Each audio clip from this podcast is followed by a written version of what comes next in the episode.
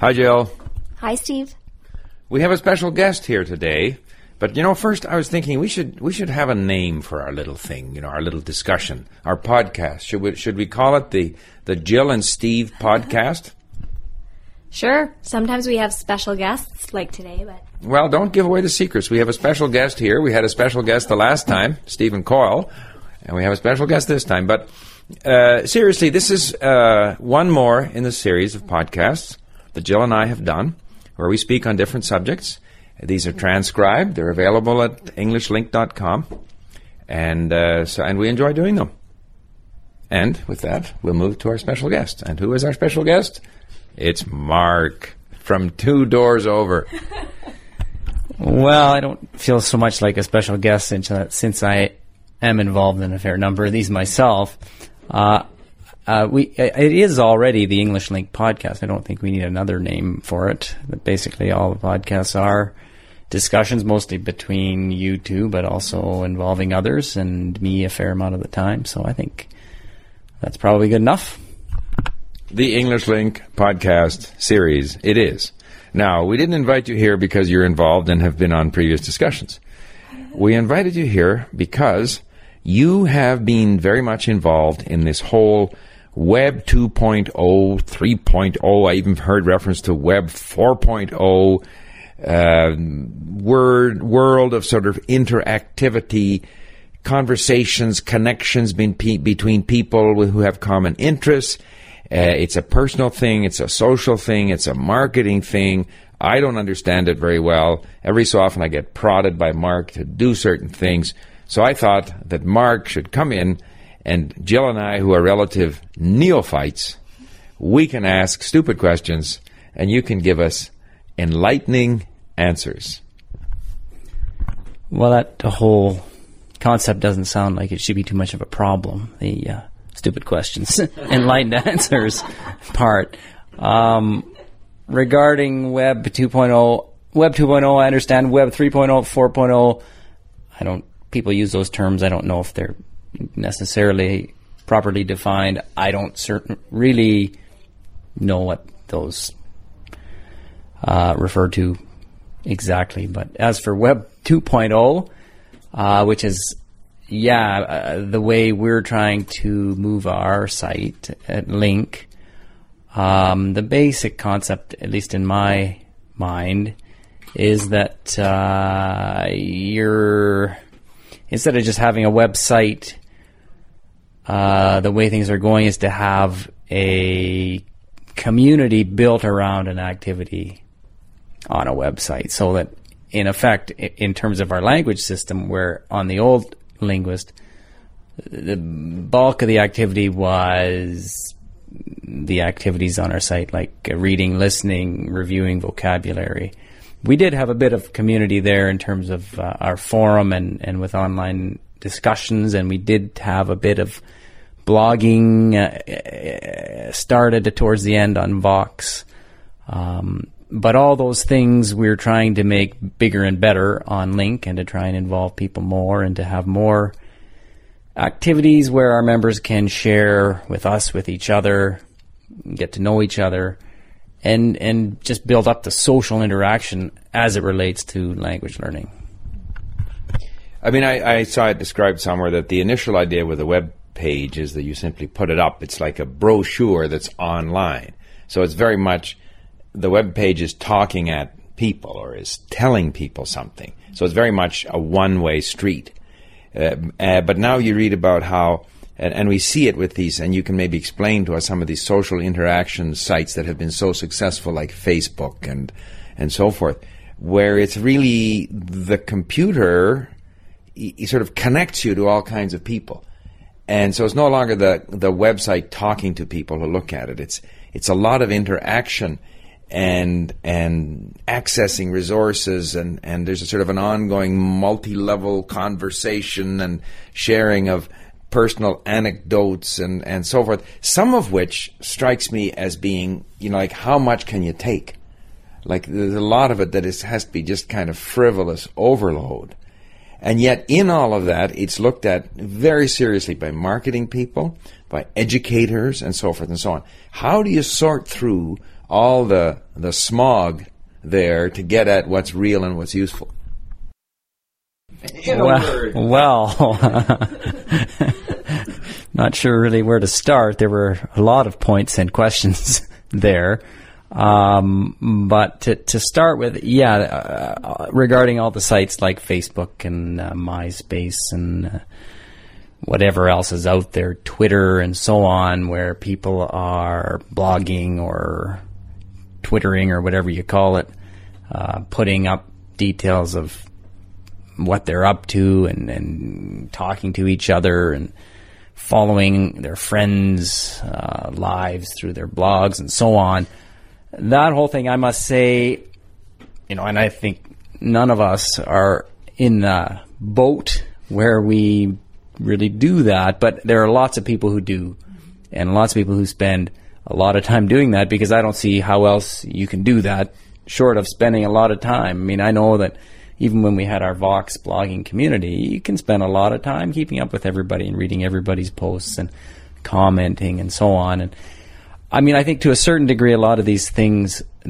have a initial like when people first get on them. There's an initial burst of enthusiasm.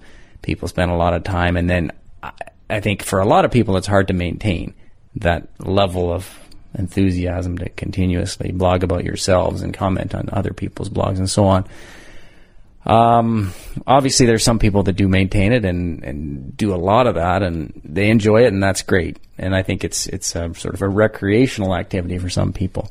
Um, I think hopefully what would be a little different with us, and you know, we will, we should have that sort of social part that uh, uh just general interest of our members who want to speak to each other and connect and, and so on. But what's what's good about or different about our social network, if you want to call it that, when we finally have it properly set up, is that people will be yes communicating with friends, but doing so in a language that they're trying to learn, so that in effect they're learning while they're having fun and interacting, which I think makes us a little bit unique. However, uh, you know, we have seen that in Japan, we have had Japanese speakers having, you know, maintaining Japanese language blogs about language learning, which seems to provide them with some level of moral support and encourage, mutual encouragement. Uh, and I've seen it like somebody will post, "Oh, I'm so discouraged. I did this, and I, you know, I didn't do well, and so forth and so on." And then they'll get three or four Japanese language posts saying, "Oh no, uh, you know, Kazuko or whatever, you know, you must try harder." And so there's a whole mutual support group there, even in their own language. So that that level of social interaction with learners of your own language group is also a good thing. Absolutely, and I think that's one thing that we've said since day one is that while we believe, you know, learning on your own and, and using our system is the most efficient way to learn a language uh, we've also often said that it's difficult to continue doing it on your own, all by yourself, in isolation. Uh, and one of the big advantages that schools have, or or maybe the only advantage that schools have, is that they enable that social interaction between peers, uh, which which motivates you to keep going, to keep showing up uh, every day.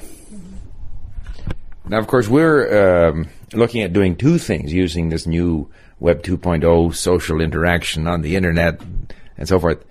Uh, and, and, it's not, not, only social interaction because it's also taking advantage of resources that are available on the internet, like podcasts and so forth, which you might also maybe refer to. In fact, I'll, I'll, I will not ask all 10 questions at once, so I'll give you a chance to answer them. Uh, so I'll begin by saying we're looking at it from an educational point of view and from a marketing point of view. If we look at the educational side of it, there are some exciting opportunities to take advantage of resources that are on the web. Maybe you could talk a little bit about how that might work. Um, we have some ideas about taking advantage of podcasts and uh, blogs, and, and in addition to all the uh, I don't know what you call it, uh, properly, not properly produced, but conventionally produced content that's available uh, on the web. Specifically, with with as it relates to uh, podcasting and blogging, obviously we want both audio and text. Blogs don't have sound, podcasts don't have text.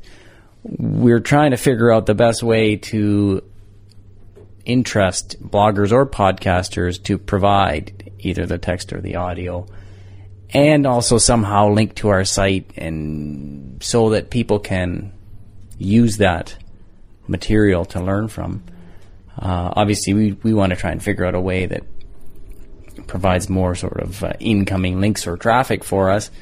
Um, to do that, we obviously have to provide some benefit to those bloggers and podcasters. Number one, they're looking for traffic. Number two, I think a lot of bloggers and podcaster podcasters are having trouble figuring out how to monetize their podcasts and blogs. So if we can sell their content somehow uh, through our site, then that's an attraction for them. So there's a there's a bunch of ideas there. I don't really want to specifically nail down any tactic because we haven't perfected or or or, com- or uh, completed our specification. But but uh, certainly that's a big part of our strategy. Just as the idea of getting the the involvement of our learners as content providers and potentially tutors in their native languages and so forth. So there's that whole educational aspect of that interactivity in uh, in the Web 2.0 environment. How about on the marketing side? Do you want to comment? I mean, we all see these audio clips, video clips, Seth Godin and uh, uh, what was the name of that? Uh, Ted Kawasaki or uh, Guy Kawasaki and so forth and so on. Uh, you're our combination of Seth Godin and Guy Kawasaki. So, how do you see on the marketing side? What what is in the end going to work? Is it uh, is it the face tying into a Facebook? Is it trying to do something on our own? How do we, you know, establish credibility that people will talk about us in a positive way? I mean, the, the, how do you see all that in a word? or 10 or more? Uh, well, I mean, I think one of the issues that we face is that we don't have a massive ad budget to spend. Uh, nor is it obvious that by spending a whole bunch of money, we would uh, make that money back because our customers are everywhere, but there's no specific. It, doesn't seem like in the past we've been able to target specific groups to market to that where that marketing has been cost effective because our service isn't very expensive and they basically the cost of marketing to an individual is too high. Uh, so we've got to try and figure out ways uh, that we can have our members spread the word for us, and that's a big part of the social interaction for sure. Uh, the more fun and the more social you can make it, the more likely people are going to be able to spread it. Um, while an individual user might think our functionality is great, the chances of that friends user thinking the functionality is great enough to come and join are just lower than the chances of their friend saying, "Hey, I can come on, I can speak to, to people all over the world, I can learn a little uh, Swahili at the same time." Not that we have Swahili, but yet, uh, yet um, make friends, get on with my friend. I mean, all those types of things I think will help it spread more easily. Uh, because in the past, even though we think our system has been effective and our members tell us it's effective, they have had trouble spreading it because it wasn't maybe as fun as it could have been. So we've tried to make it more fun, and, and, and we'll see. I think too we've uh, in the new system. A, we've made it more fun.